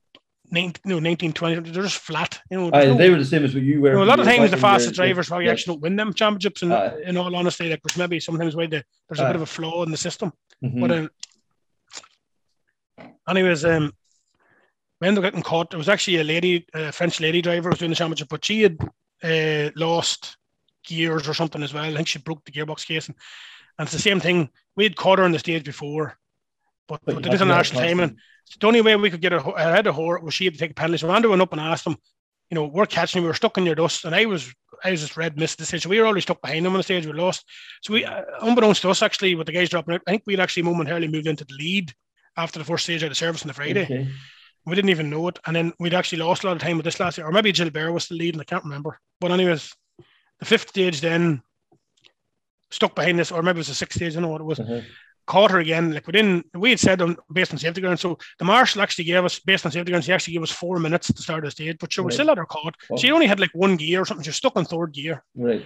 And uh, she wouldn't she wouldn't go behind us. But sure, it was no. It would have been the same story for. But anyways, cut up behind her. But the problem was the dust was that bad. You couldn't even get close enough. She probably couldn't see. Like she probably knew that we were going to catch. There was the language barrier as well. Yeah. And then I couldn't get close enough to her. And at that stage, then I had started zoning out. It wasn't listening to the notes. Next Mhm. thing, you know, one of the things was coming down this mountain in Portugal, like somewhere Mhm. and the dust was like you couldn't see wall in front you. couldn't, you mhm. couldn't see the bonnet clips like you know Yeah. the next thing the dust disappeared. And then and all of sitting in front of me was a concrete wall and a and a pillar Oh. and I just stopped wasn't listening it was a square right Yeah. I wasn't listening to Andrew Andrew said you the Yeah. red mist you weren't listening Andrew said you're not listening to me you're not listening to me and next thing we were off Mm. and put the I think I tried to fling around and put the front right wheel into the concrete culvert and broke all and shade but anyways, we got got it fixed up and got a super rallied and went out Uh-huh. and I don't know, we finished fifth or sixth, but sure. At that Yeah. stage all hope was getting lost. But anyways, the guys rallied around us again to give us a shot in Finland. The, the chance was the hope was that we could try and have a go with Finland and maybe turn some heads. Like, you know, Tom Mhm. Walsh was along with us at this stage. Tom was a big, big supporter of ours. He was obviously a Billy Coleman coordinator, but Mhm. uh, Tom had obviously a lot of experience with Billy Coleman and, and different guys, uh, helping out different guys over the years, Sean Gallagher and these guys, you know, and he Mhm. knew what needed to be done. So we got Tom involved to step in, you know, with all the for the FIA side of things. You know, Tom had been FIA delegate at multiple rallies because he was a was Tom the COC for Rally Ireland actually. He was, that's right. Yeah. Yeah, was, so that's why he knew the lingo Yeah. and he had agreed to come out with us. Fair play to him. So he went to us for Portugal and Finland. But Tom was saying, like, you see the likes of Malcolm Wilson, he says, Tom's really fan of Malcolm Wilson. He says, if he sees someone that can go to Finland and set the times, you know, he'd nearly see, he'd he'd nearly take that more as a guy who'd won the JWRC championship. Like he'd give a guy a chance that way. Like, you know, that's what you have to think. Just mm-hmm. so we went with to Finland with that in mindset. And like in fairness, we're on to Kris Meeke and Paul Nagle and Derek Brannigan. These guys, they give us in cars and recce DVDs and stuff. We're doing an awful lot of work on the notes. We realised that our we're too much detail in our notes for the speed you're going at then with the with the stages. So had to simplify the notes and landed out to Finland again. And everything was going great. We were didn't have a great shakedown. The car wasn't going great, but again, Sharkey with his setup genius, he was able to get you know because I'd never experienced all this before. I explained to him what was happening and ended up uh, open out the rebound. Like, and Meeke had said this. He says, like, you know, it's just because the, the, car wants to leave the uh, leave the ground all the time, so you have to open out the rebound. Try and you want the dampers to follow the road, like you know. Um, but the thing about Finland is, you see, it suits British and Irish drivers because it's all crests, and we already have the crests. But like a lot of the Yeah. continental drivers don't have to deal with crests in Spain So and France smooth, and Belgium yeah, Yeah. yeah. and they don't and this is where they struggle for the first couple of years because they don't have the crest built into their notes, you know, left over crest, right over crest, and having the line. Like a lot of times you have to be turning the car before, it, and that's what Finland's all about. We already have that built into our note system, you see, so that's why we can be instantly fast. Like, you know, um, Cronin and Fisher and Breen and all will tell you that. So the Mhm. Irish guys always go well in Finland because we have the crests built into our system. Mhm. But anyways, that's just a bit of nerdy stuff for you. um, anyways, we were going well straight away. I think we we're second fastest in the first stage behind by uh, Henri Haapamäki or something, a real uh, hot shoe from Finland. And going well, two or three stages in, and then in the hunt anyway, I think it was between, we were maybe third overall. Uh, Gilbert was second. He had done the rally four or five times at this stage, and Hapamaki was in the lead. He was in the league of his own. And um, we were well ahead of the rest of the crew, like, you know, the rest of the gang of boys. And uh, then went to that Ouninpohja stage, obviously the big stage everyone talks Mhm. about. But anyways, you've that hairpin, you know, the where Breen rolled the S2000 car. Oh yes, uh-huh. the hairpin. But just after that, then you have there's a real, real, real fast section after that. Um, but the year we done it, that well, it's still there now. They made a man-made jump. They basically cut a corner out to make it like a spectator zone. They put a big man-made jump, a real unnatural jump, like it was far too steep. Like, and you come down to crossroads, and it's the narrow section out to the end of the stage. But anyways, that fast section, I came in too fast and couldn't get the car slowed up, so I had to go out onto the loose. You know, when you're on them rallies, it's all about being on the lane. That's what you talk Yeah. here. Once you go off the lane, it's just like pure marbles. But lost the Mhm. car on the brake, and she got all crossed up. Hit the jump, fully locked to the left, and all you know. Usually, you have to.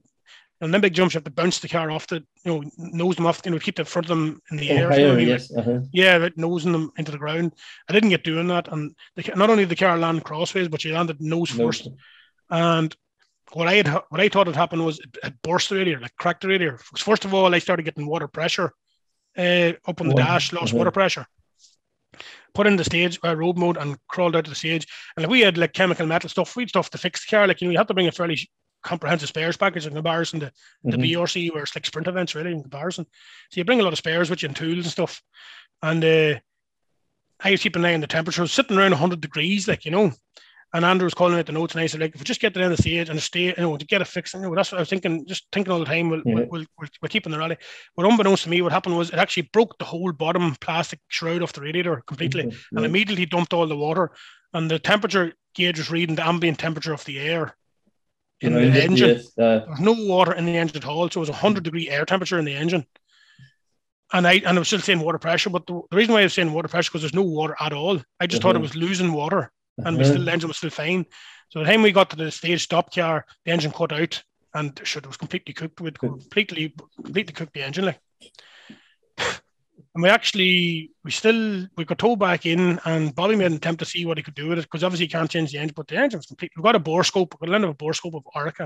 Uh-huh. Like Suninen, Suninen was actually doing the rally that time, but he wasn't doing the JWRC. And Uh-huh. now he was well ahead of us. Now, in fairness, no point in saying we were matching him. We weren't matching him. Mm. He was he was in a different fucking league now. In fairness, but then he, at the same time, you end up wrecking the car, you know. But Mhm. he improved the speed. That wasn't that's the whole point I was trying That's to the make there. thing, yeah. He Uh-huh. improved the speed. He was in a DS3, an R3, same car as us, Uh-huh. and he improved the speed. And then he got the opportunity with with, uh, with Wilson. I started opening up the doors for him. Yep. yeah, yeah, that's how it started. You see, the, Mhm. the Finnish guys back him, the back the fast guys. Like it doesn't Yes. matter if if he crashes, if he's got the speed, you can. If you can drive at eleven tenths, you can take him back to ten tenths. That's the Yeah, it like goes. That's said there earlier, it's not always the guy that wins the championship. It's you know, Mm. it doesn't always the fastest driver. Yeah. So, Yeah. mhm. And Wilson always had a knack for that. I think you know for finding the un, unknown guy who had the speed Because obviously first of all he's going to be cheap, Mhm. and secondly, secondly then uh, you know you could uh, mold him the way you wanted to because to be you know you'd obviously be grateful for the opportunity. Mhm. Now he probably hasn't done as well in latter years with that system, but uh, but yeah, it definitely works sometimes. But Mhm.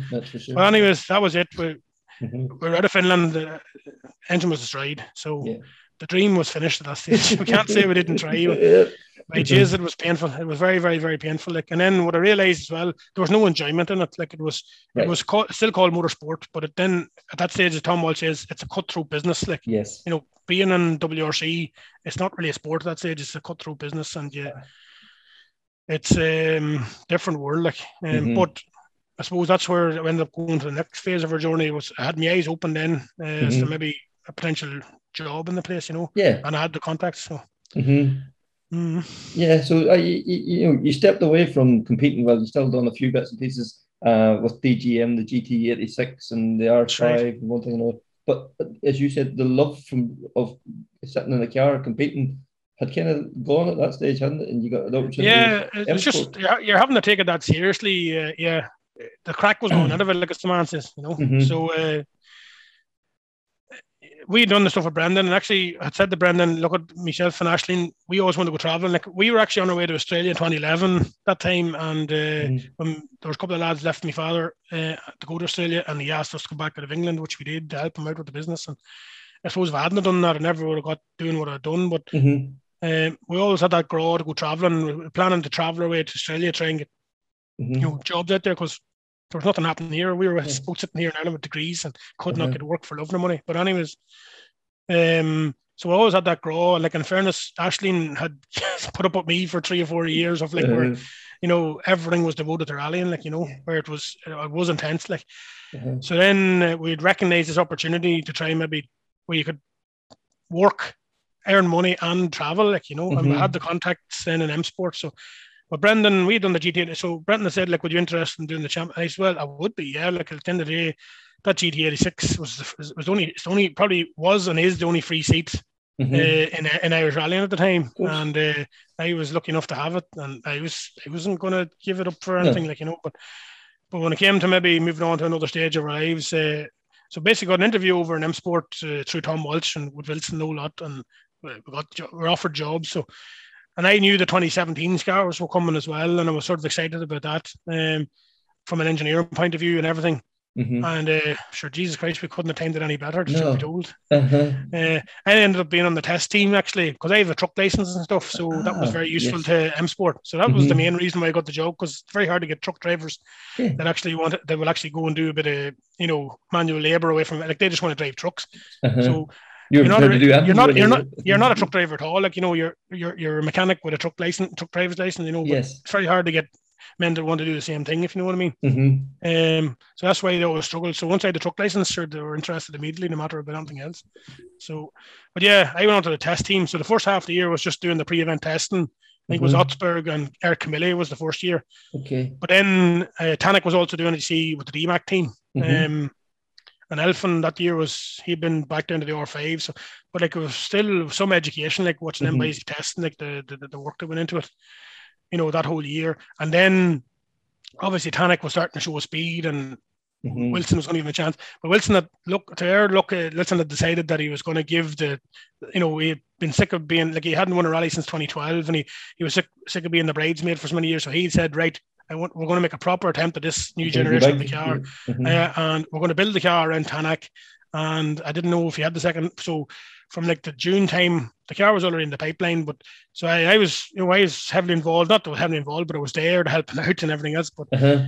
so for that that 2017 car, like that was some experience. Like you know, I was away for we were away and I was away in the truck in Europe on the test truck for uh, for 62 days at one stage, where we done like we done France, Spain, Sweden, Poland, back to France, uh, maybe a few more, t- uh, you know, Yeah. done tests all over. Yeah. That was basically you're basically testing the car to destruction. You know, this was the Uh-huh. R and D development of the car before the car went for homologation. Like Yes. the homologation process probably started in November, but Mhm. you needed to be sure that what what you were going to homologate was going to be what you wanted for the next yeah. season for Uh-huh. the next couple of years nearly. Yes. So some some experience to go through it. Like Uh-huh.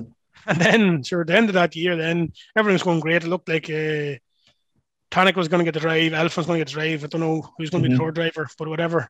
And so next thing, the Volkswagen scandal happened, Mhm. and Ogier was coming on the market then. Like, Yeah. and sure the rumors started flying around. But um, but I'll never forget the. F- so obviously Volkswagen pulled out, so Ogier needed a Mhm. seat. And there was all these rumors going around, but sure, we ended up the car was fairly well sorted at this stage. So I think Ogier had tested the Toyota the week before up in Mhm. Monte Carlo somewhere, and they weren't ready for him, you see. but we were. And we went down to Walters Arena and done done two days testing in Walters Arena with Tanak. So Tanak got the whole car set up perfectly, like, and Uh-huh. uh, we put an awful lot of effort in. Like, you know, the whole all the top engineers come down for the whole two or three days. Ogier come out then for the day, Ocean and Grassy, like, and Uh-huh. immediately you could just tell the difference. The professional, like, it was just different level, like different level. Like, and I was talking about different level we were used to. Yes. You know, Tanak and all these boys, like, and them boys are, Uh-huh. you know what they're at. Yes. Ogier and Grassy. tell you the secret to that. I said this to people. The secret to that whole team is in Gracia. Right. You know, he is like Ogier is obviously doing the driving, he's probably the Uh-huh. brains behind it, but see the organization and the level of detail that that man goes into, like, you know, Mm-hmm. immediately, like, them boys were already thinking about, like, they have, like, uh, they, they have, he, oh, uh, Gracia wants more controls on the footrest, you know, so that, like, for instance, like, this, uh, and so that he can turn off anti lag. So, like, if they stall a car or anything out there, Ogier doesn't have to worry But he can, yeah. you know, anti lag's off, start the car, and like back on, gone, you know, stuff like that there. Jesus. It's Uh-huh. unreal level of detail. Like, and they hadn't even signed on. This is just No. saying if, if we were to come here, this is what has to happen. Like. Uh-huh. So, anyways, they were suitably impressed by the car, and then we were already up in Sweden doing winter testing. You know, where you had to check all the components. We were doing Sweden. This is like in December, like minus sixteen, up way up in the middle of. Way up in Cal, up in the middle of Sweden. There's some experience being up there. Uh-huh. It's so, so mad when you're up there, but Yeah. we're up there like for a four day test. I think we had a day with and a day with Ogier, a day with Tanak, Uh-huh. or maybe two days with Tanak, and then um, then the working through Ogier signed the deal, Uh-huh. and then he flew straight up. So he done, I think he done two days with us then. So he was, so like that was he was Uh-huh. the same driver. There's only maybe about, about twelve of us out of this test, and we, here we were with Ogier up in the middle of Sweden, Uh-huh. like, and nobody else in the world even knew this stage that we was had signed. And uh, here we were testing with the what was he that time, the five-time world World champion. champion whatever, yeah. Uh-huh. Yeah. Uh-huh. And then I got moved on to the events. Me and Ashley then, because Ashley was she was working in the engineer's office, you know, as a sort of a an assistant to the, one of the engineer, top engineers, okay. and then she'll go to the events and do help with the uh, hospitality side of things. Mhm. And then the following year, then she ended up getting looking after the drivers. So the hospital, you have the front house and the back house where you look after the drivers and the staff. So she Mhm. ended up her role was looking after all the drivers.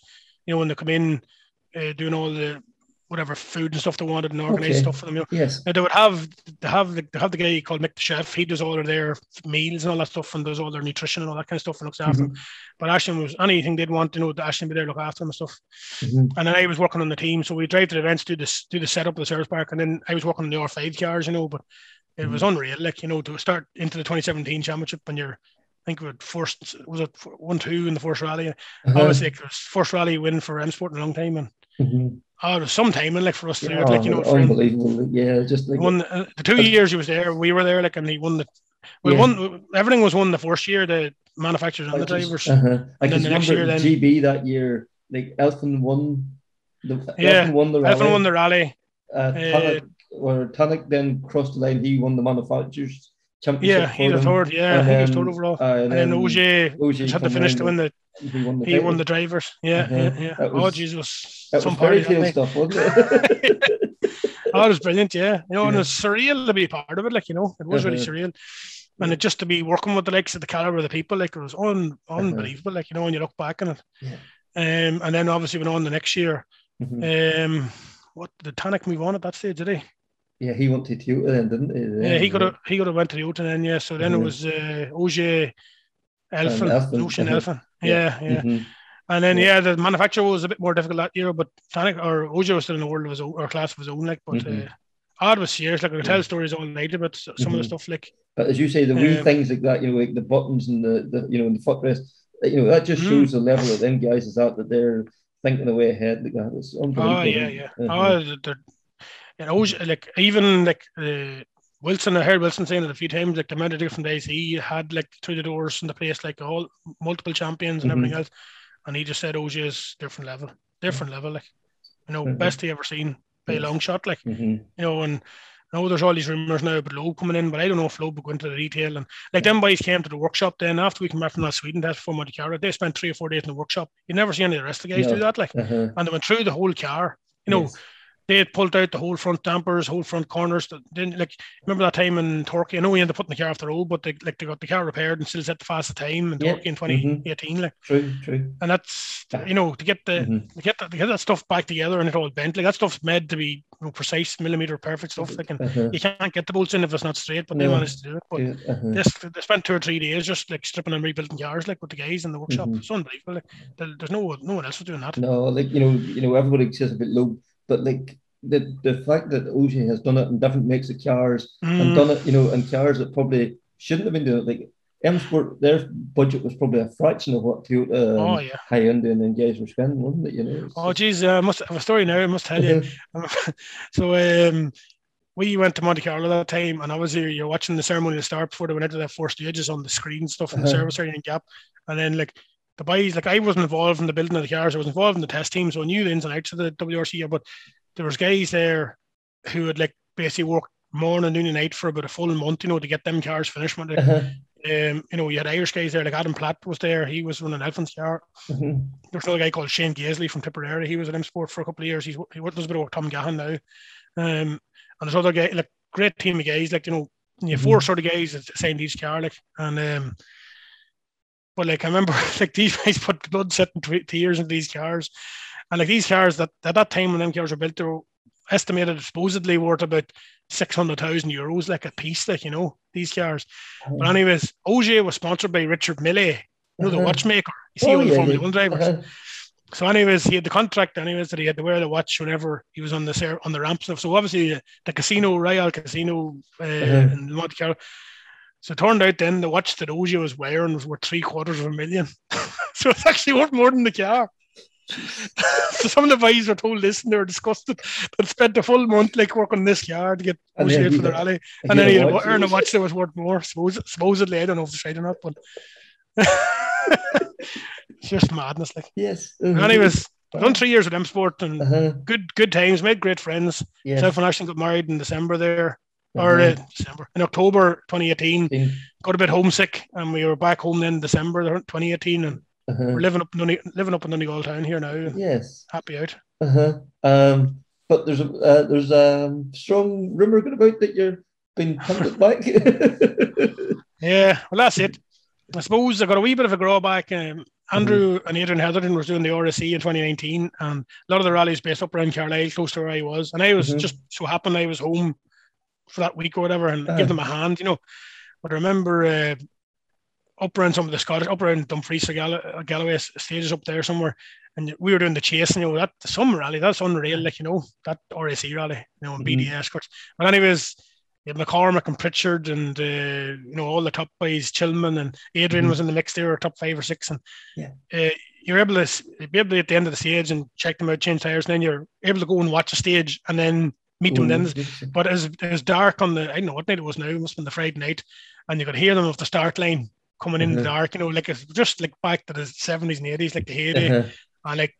I was just like, Jesus, this is the job. Like I was, I, I could have took my low, left rally in at that stage, like you know, was Uh-huh. because they were sick looking at rally cars. To be honest with you, but like, uh, sorry, that was 2017. That was 2017. One of the 20, Okay. yeah, 17. That was the first time Adrian Nando done it. Uh-huh. And uh, I started sort of I, I like that winter. Then I come home from Christmas and I stripped the car, I stripped the escort. The escort's laying in the shed, Right. and she hadn't done. I'd rented out a few times to try and cover some of the bills that were Uh. to, to get the engine replaced in the Citroen before we sold it and stuff. Uh-huh. And sure, that was ended up being a total handling there for a couple of years. But anyways, um, so like on the strength of just that RSE, I stripped the car and then she was sitting at the bare shell. And then she sat then for another year before I got back to it again. And but it was all because of the as, as like that.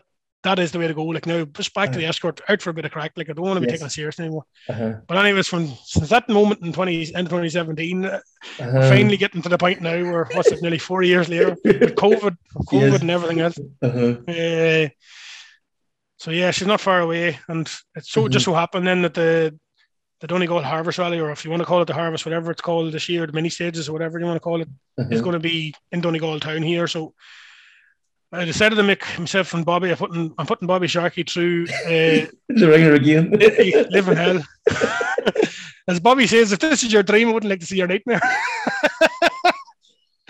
because he says I can't stick this much longer. So I have Sharkey tormented there the last couple of weeks. But uh, yeah, we're going to give it a go. Um, still a lot of stuff has to happen. We've decided to put a couple of new gizmos on the car. Uh-huh. Uh, with Raymond Moore, and we're trying out a new 3MO gearbox, and we're trying out a new um, XAP electric actuator, and we're trying new brakes with Raymond Moore as well, new AP Mhm. brakes. Uh, the, basically, the R5 Fiesta brakes are getting put onto it. Mhm. And we're going to try to sell these Öhlins dampers with Philip Case and stuff as well. So, so a lot of development stuff, which just it just means there's more headaches, unfortunately.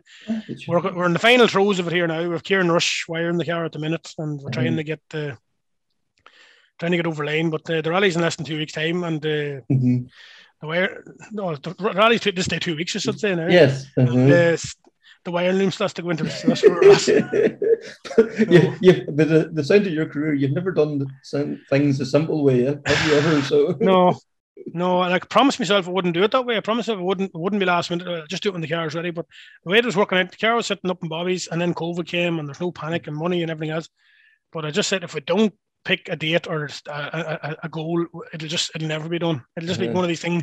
It'll be there ten years later, and Shark could be saying, "When are you going to take this yoke out of my way?" You know. Uh-huh. So the rally's in your doorstep now. It's kind of yeah, just logistically and everything yeah. else. Uh, Mhm. so I haven't competed in six years. I haven't done a rally since the last car I drove was the GT86 uh, Mhm. in Fastnet Rally, uh, Yeah.